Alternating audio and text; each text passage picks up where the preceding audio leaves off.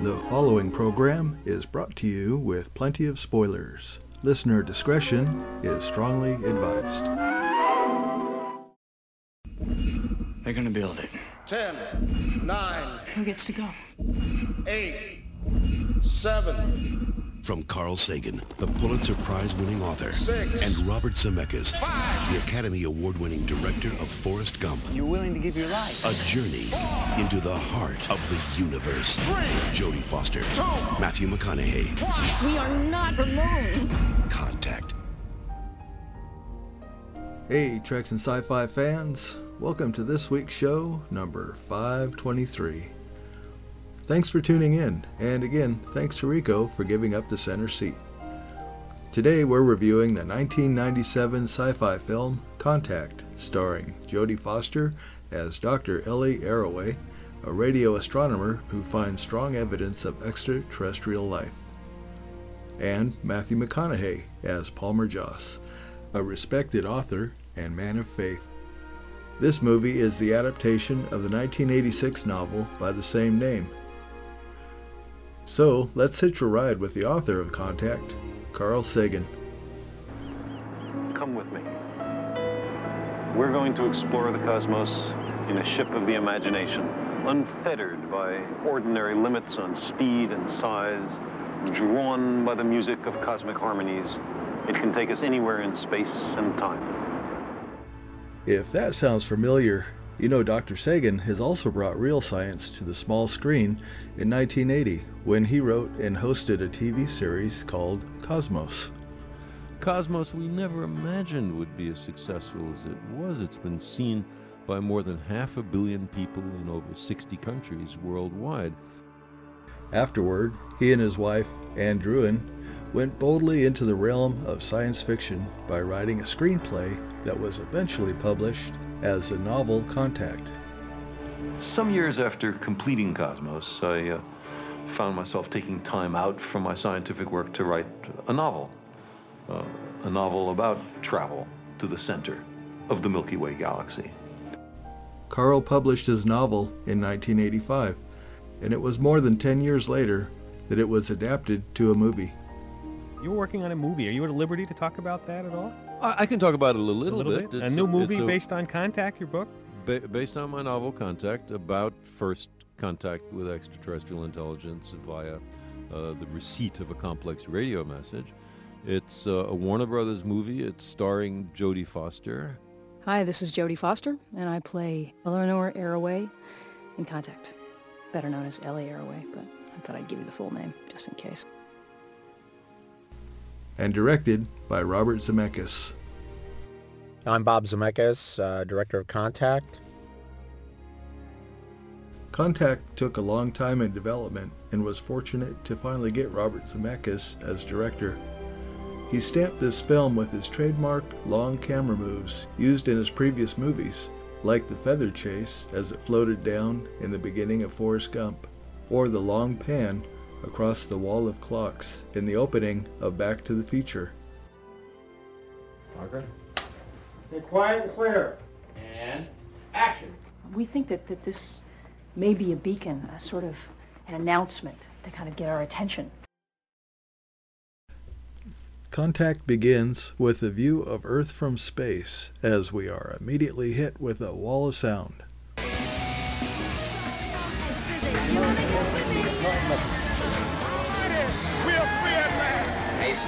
Has fired at President Kennedy.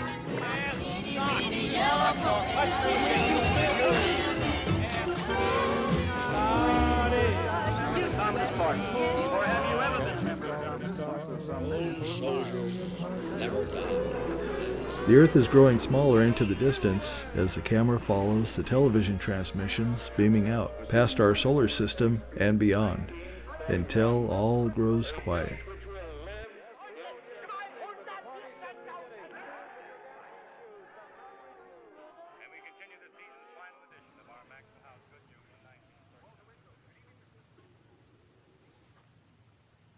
This is the best part when it goes very quiet. And if you ever saw it in the movie theaters, there's a lot of people rustling, feeling very uncomfortable because they think the sound actually just went off in the theater.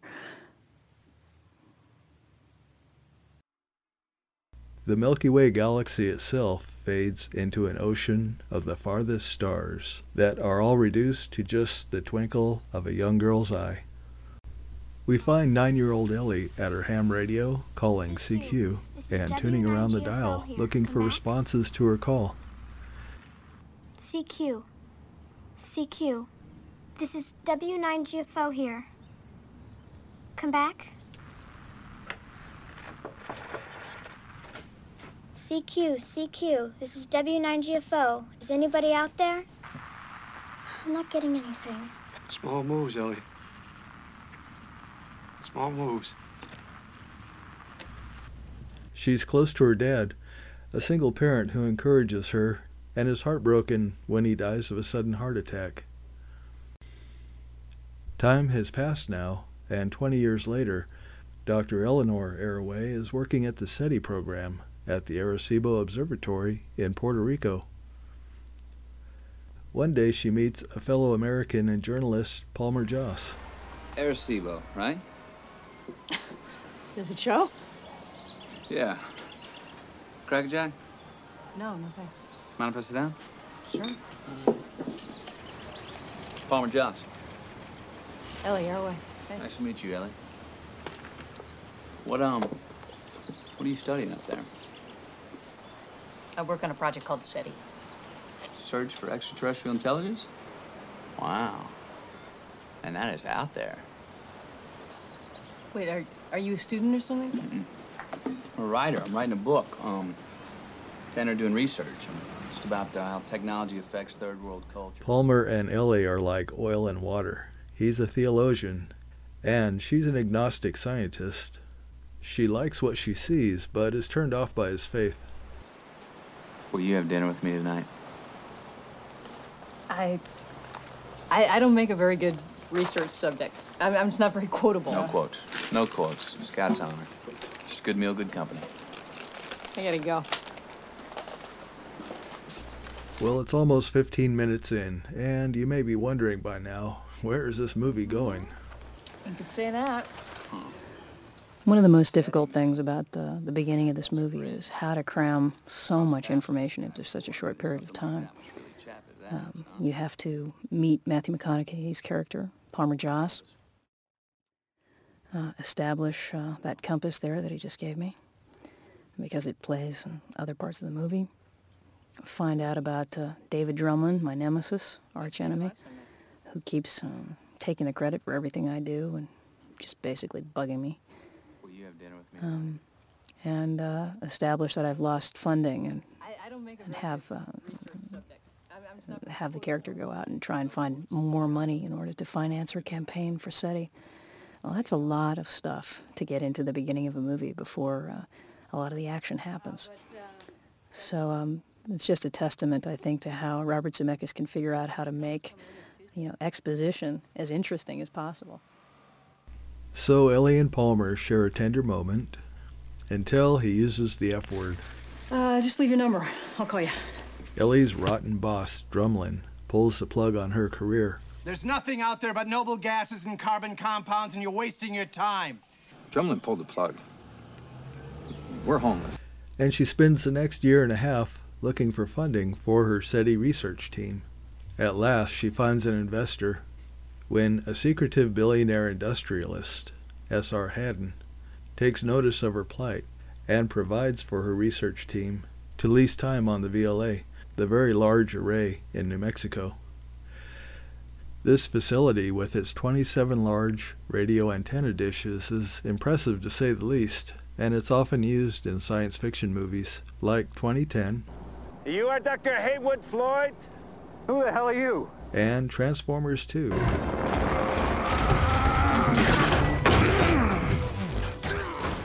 A real allegory to scientific advancement. Even here, Drumlin, now science advisor to the president, is still bent on shutting down Ellie's SETI program. So, after four years at the VLA, searching the heavens and finding nothing, Ellie is about to get evicted. I've had better. Drumlin, what is this? This is this a personal vendetta now? It's not just Drumlin. There's been enormous pressure from other scientists as well. It doesn't matter anyway because Haddon's funding us for another two years. Uh, these are government-owned telescopes. They can lease them to whomever they want, and they don't want the high priestess of the desert using them anymore. What? Staring at static on TV for hours at a time, listening to washing machines? Did you really think these stories wouldn't get I was looking for patterns in the chaos. Come on. It doesn't matter anymore. We're a joke to them. They want us out. We've got three months until the paperwork goes through. And then, one evening, Ellie detects a strong signal repeating a sequence of prime numbers emanating from the star Vega.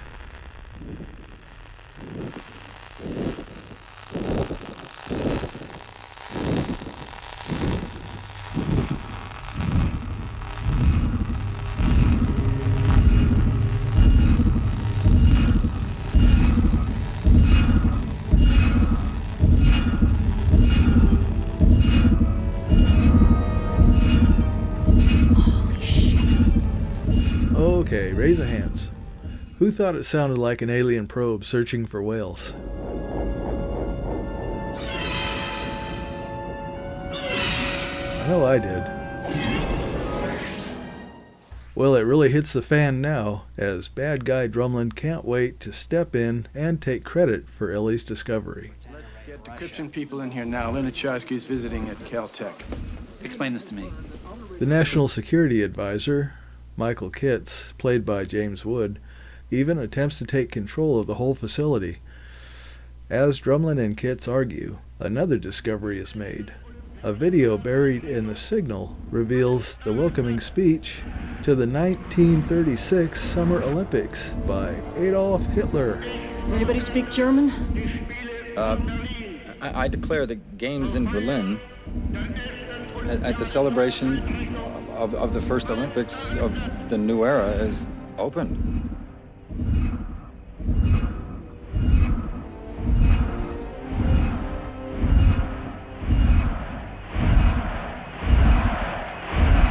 Get me the White House. 20 million people died defeating that son of a bitch, and he's our first ambassador to outer space. Actually, the Hitler The broadcasts broadcast were the from the first. 36 Olympics was the first television. It occurs to these guys that this was the first transmission likely powerful enough to escape the Earth, and it was returned as a friendly response. Not the work of space Nazis. Here's some CNN reporters that'll never be doing this again. The White House has just released a statement confirming that a message of unknown origin emanating from deep space. Nonetheless, as the news of this discovery is reported on CNN, Kitz still wants to militarize the project, as the president holds a national press conference. Good afternoon. I'm glad to be joined by my science and technology advisor. This is the product of years of exploration by some of the world's most distinguished scientists.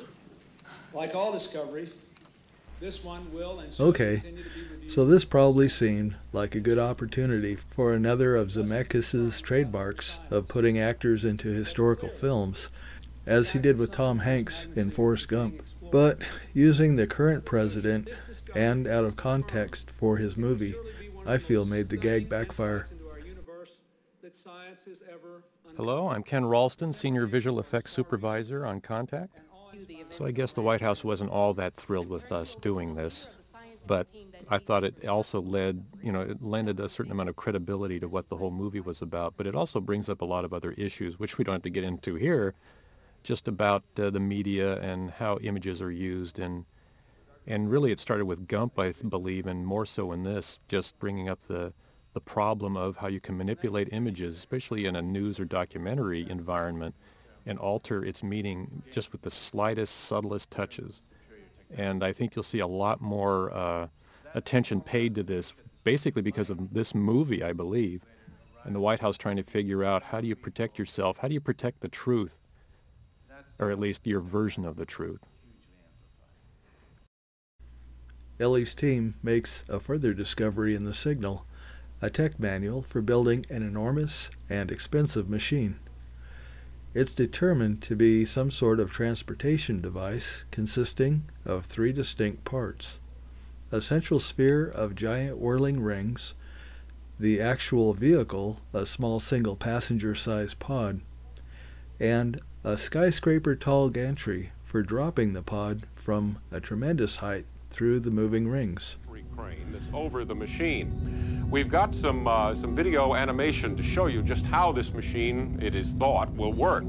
The passenger pod will be released. It'll come down through the center of the rings and into the machine's core. The big question everyone here is asking is, of course, what happens then? Some believe that the rings function as some sort of an accelerator or something, uh, sending its energy into this passenger pod, making it rocket away at near the speed of light. Other people believe it might open up a doorway to some other dimension. Who's right? Well, that's what today's test is all about. Well, it takes a number of countries to contribute to the construction of the machine, and they submit representatives as candidates to be chosen for the voyage. Included on the short list is Ellie for her scientific discovery of this first contact. Upon completion, a special selection panel that includes Palmer Joss is convened. But of course, Drumlin pulls some strings, and it's announced that he is the most qualified to go. At the final test of the great machine, Drumlin stops to patronize Ellie uh, one last time. The test director has issued a go to enter the final countdown phase. Ellie, Congratulations, David. glad you could come. Didn't uh, expect to see you here. Well, I'm still, uh, you know, crew ops at the control center, and I suppose the fact that I discovered the message means that I have some PR value. Of course. Ellie, I know you must think this is all very unfair. Maybe that's an understatement. What you don't know is I agree. I wish the world was a place where fair was the bottom line, where the kind of idealism you showed at the hearing was rewarded, not taken advantage of. Unfortunately, we don't live in that world. Funny, huh? I've always believed that the world is what we make of it. All is ready and in good hands in the launch control room because another of my favorite actors, Tucker Smallwood, plays the flight director. He's had guest roles on Trek and B5 and was Commander Ross on Space, Above and Beyond. I want the 2-7, the 3-2, and the 53rd Squadron in my sky on the double and raining fire. You can tell he's in charge of today's flight test as he runs through the checklist wearing his Gene Kranz vest. Ladies and gentlemen, we are ready to start up. All controllers, I need a go, no-go for test initiation. Mechanical? Go. Electrical? Go. Dynamics? Go. Communications? Go. File systems? Go. Safety? Go. Crew ops. Verify all pre-test procedures are complete? Yes, verified. I'm go.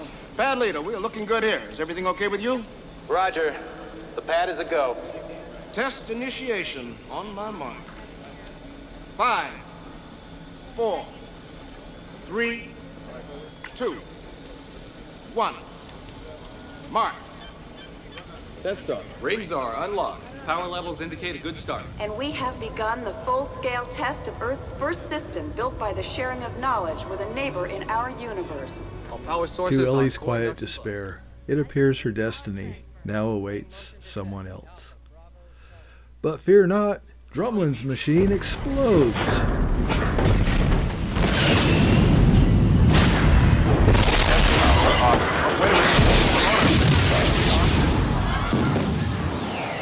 Sabotage by religious zealot Jake Busey. Everybody should have a friend like me. Ellie returns home, saddened that her discovery, or any chance of making contact, has been destroyed. Waiting for her is a message from her mentor, S.R. Haddon, who has built another great machine Why build one when you can have two twice the price? just for her. They still want an American to go, Doctor.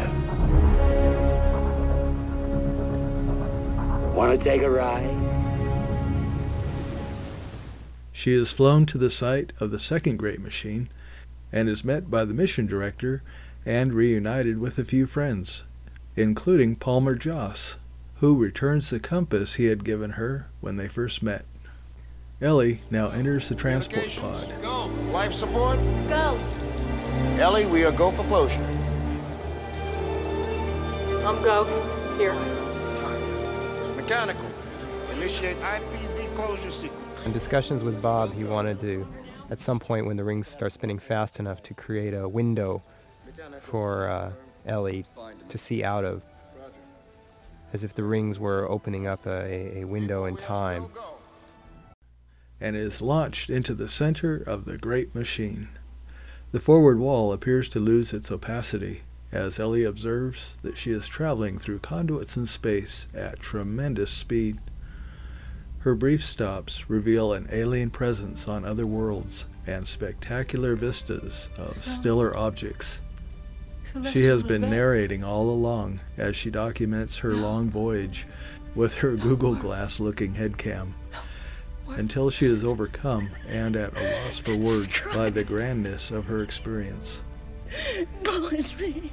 At this point, she simply says, They should have they should have sent a poet poet. and faints. So. Beautiful.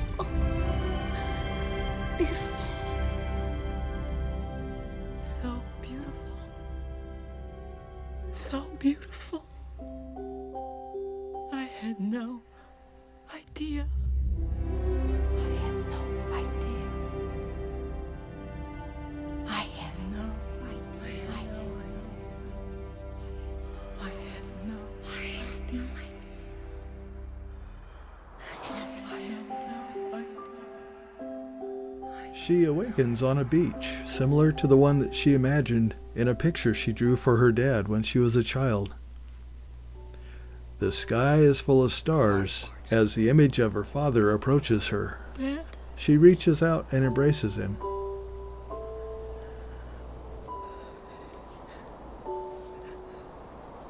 I missed you.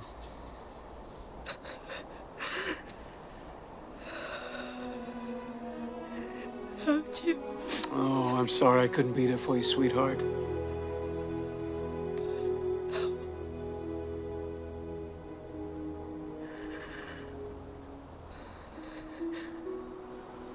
You're not real.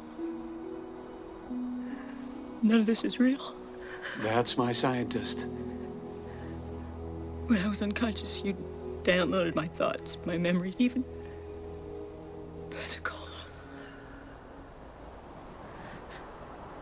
We thought this might make things easier for you.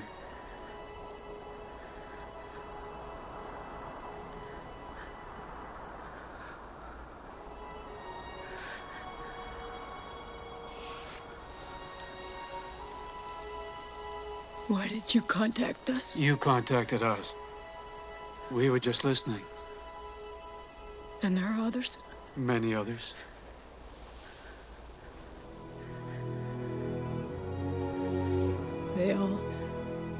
Travel here through that transit system that you built. We didn't build it. We don't know who did. No, they were gone long before we ever got here. Maybe someday they'll come back. All the other civilizations that you find, they come here. Not all. Is this some test? No, no tests. You have your mother's hands.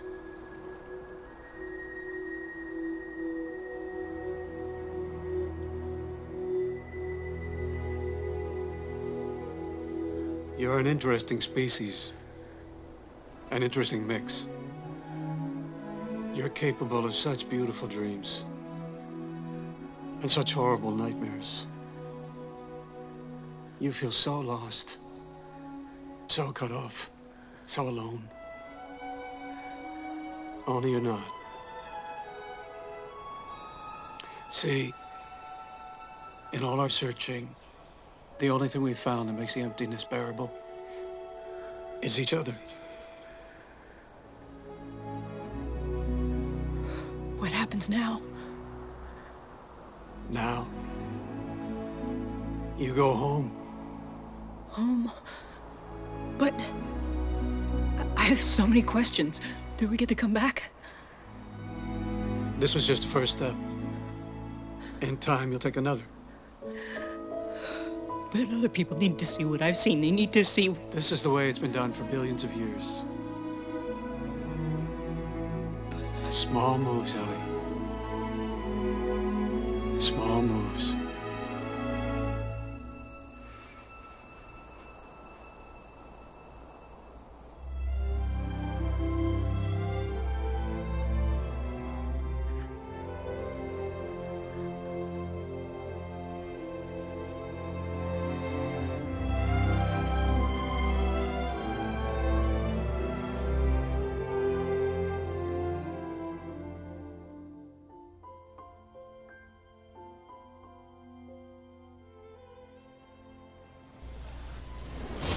Ellie looks up at the streaking shower of stars as the sky swallows her up, and she finds herself on the floor of the pod with a nasty bump on her head. The mission director is calling her name, tells her of the malfunction of her launch, and that her rescue is underway. Ellie, just hold on tight. We're still trying to uh, determine the nature of the malfunction, but the important thing is you're okay. What? It's all right, Ellie. The important thing is that you're safe. What, what malfunction? What? Yeah, poor What Ellie. Her sudden return home reminds me of this scene in The Wizard of Oz. Dorothy, Dorothy, dear. It's Aunt Em, darling. Oh, Auntie Em, it's you. Yes, darling. Hello there. Anybody home? I uh, I just dropped by because I heard the little girl got caught in the big... Well, she seems all right now. Yeah, she got quite a bump on the head. We kind of thought there for a minute she was going to leave us. Oh. But I did leave you, Uncle Henry. That's just the trouble. And I tried to get back for... But the headset didn't record a single image. Just this. Static. Thank you. Now, Doctor, let me show you what we saw. The 18 hour voyage for Ellie in the capsule was observed from the control room as just a simple drop into the net below the machine. 43 separate remote cameras show exactly the same event. The IPV dropped straight through. Everyone who watched saw exactly the same thing. Nothing happened. How do you explain this, Doctor? I can't. I would encourage you not to inflame this situation beyond the facts. After these events, Kitz goes a little nuts and resigns his post as National Security Advisor.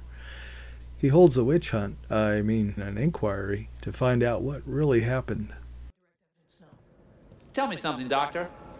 Why do you think these aliens would go to all this trouble, bring you tens of thousands of light years, and then just send you home without a single shred of proof? They said that's how it's been done for billions of years. That's very neat, Doctor. You have no proof, because they didn't want you to have any. A phenomenon known in psychiatric circles, I believe, as a self-reinforcing delusion. You know, James Woods is great at playing the Grand Inquisitor. He was also the crazed General Hein in Final Fantasy a couple of years later. Uh, where is the proof? Ellie finds herself accused of delusion and, for once, unable to defend her experience as a scientist.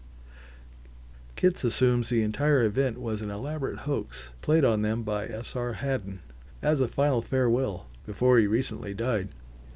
Is it possible that it didn't happen? Yes. As a scientist, I must concede that. I must volunteer that.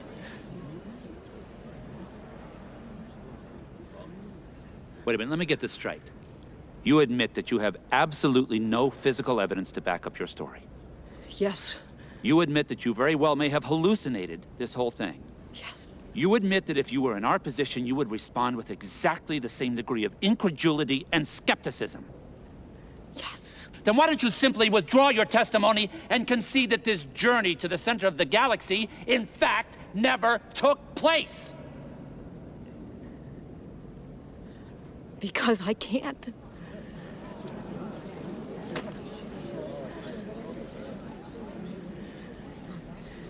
I had an experience. I can't prove it. I can't even explain it. But everything that I know as a human being, everything that I am tells me that it was real. It isn't real!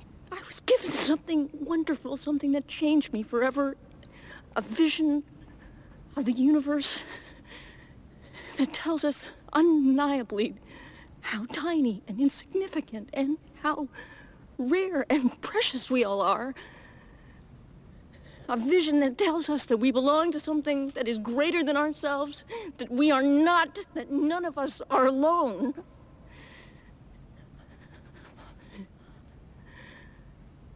I wish I could share that. I wish that everyone, if even for one moment, could feel that awe and humility and hope. But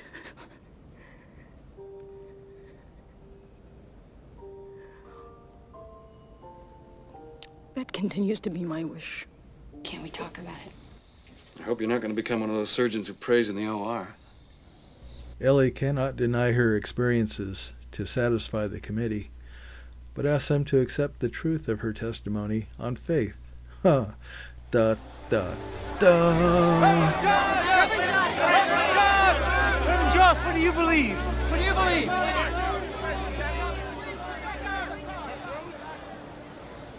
As a person of faith, I'm bound by a different covenant than Dr. Arroway. But our goal is one and the same. The pursuit of truth. I, for one, believe her.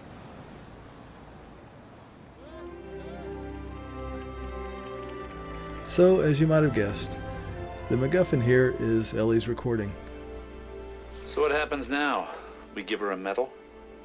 I'd say at least a healthy grant. I assume you read the confidential findings report from the investigating committee. I flipped through it. I was especially interested in the section on Arroway's video unit. The one that recorded the static. Continue. The fact that it recorded static isn't what interests me. Continue. What interests me is that it recorded approximately 18 hours of it.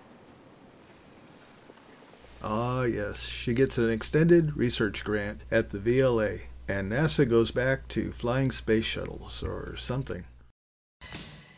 Overall, the movie got great reviews. Here's one from Siskel and Ebert. Remember those guys? I'm Gene Siskel of the Chicago Tribune. And I'm Roger Ebert of the Chicago Sun-Times. Our first movie is Contact, and the headline is, This is the most intelligent and involving movie about extraterrestrial life since Close Encounters of the Third Kind.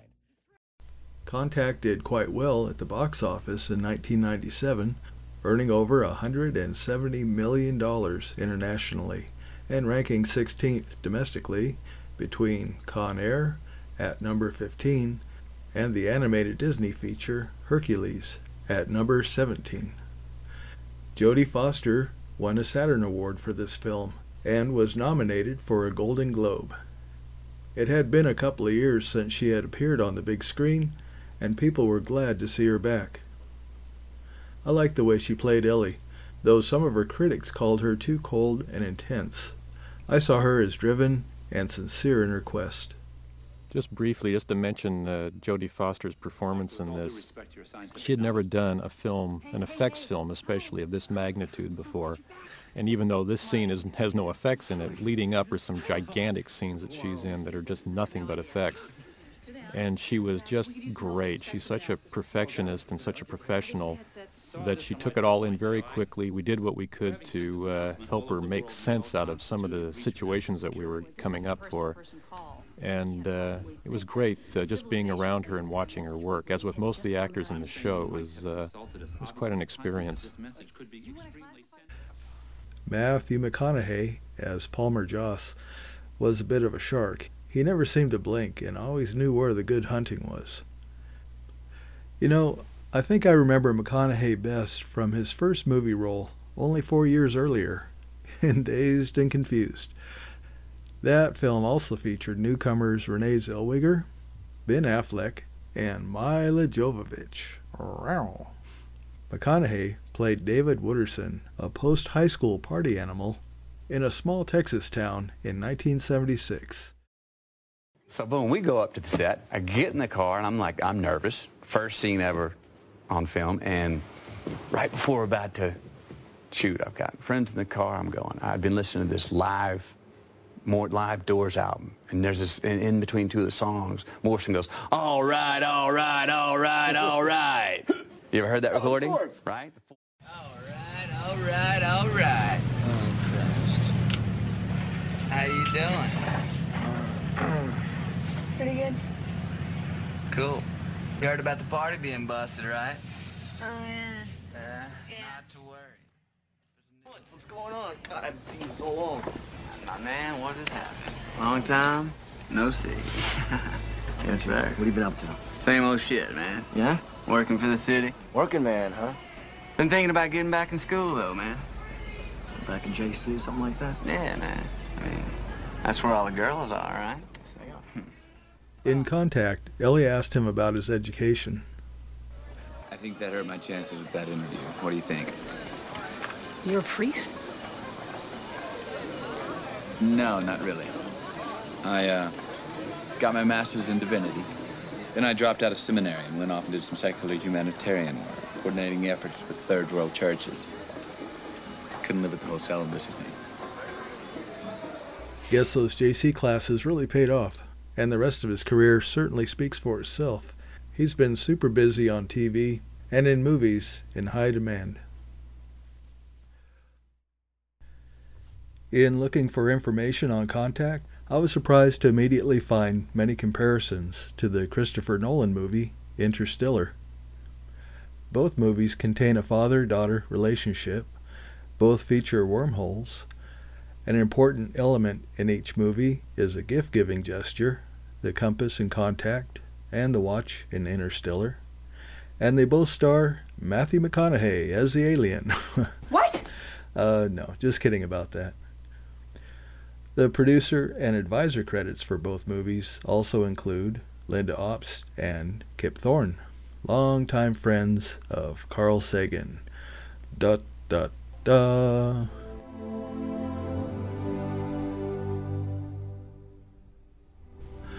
Whoa, I almost forgot to mention the music composer for Contact was Alan Silvestri.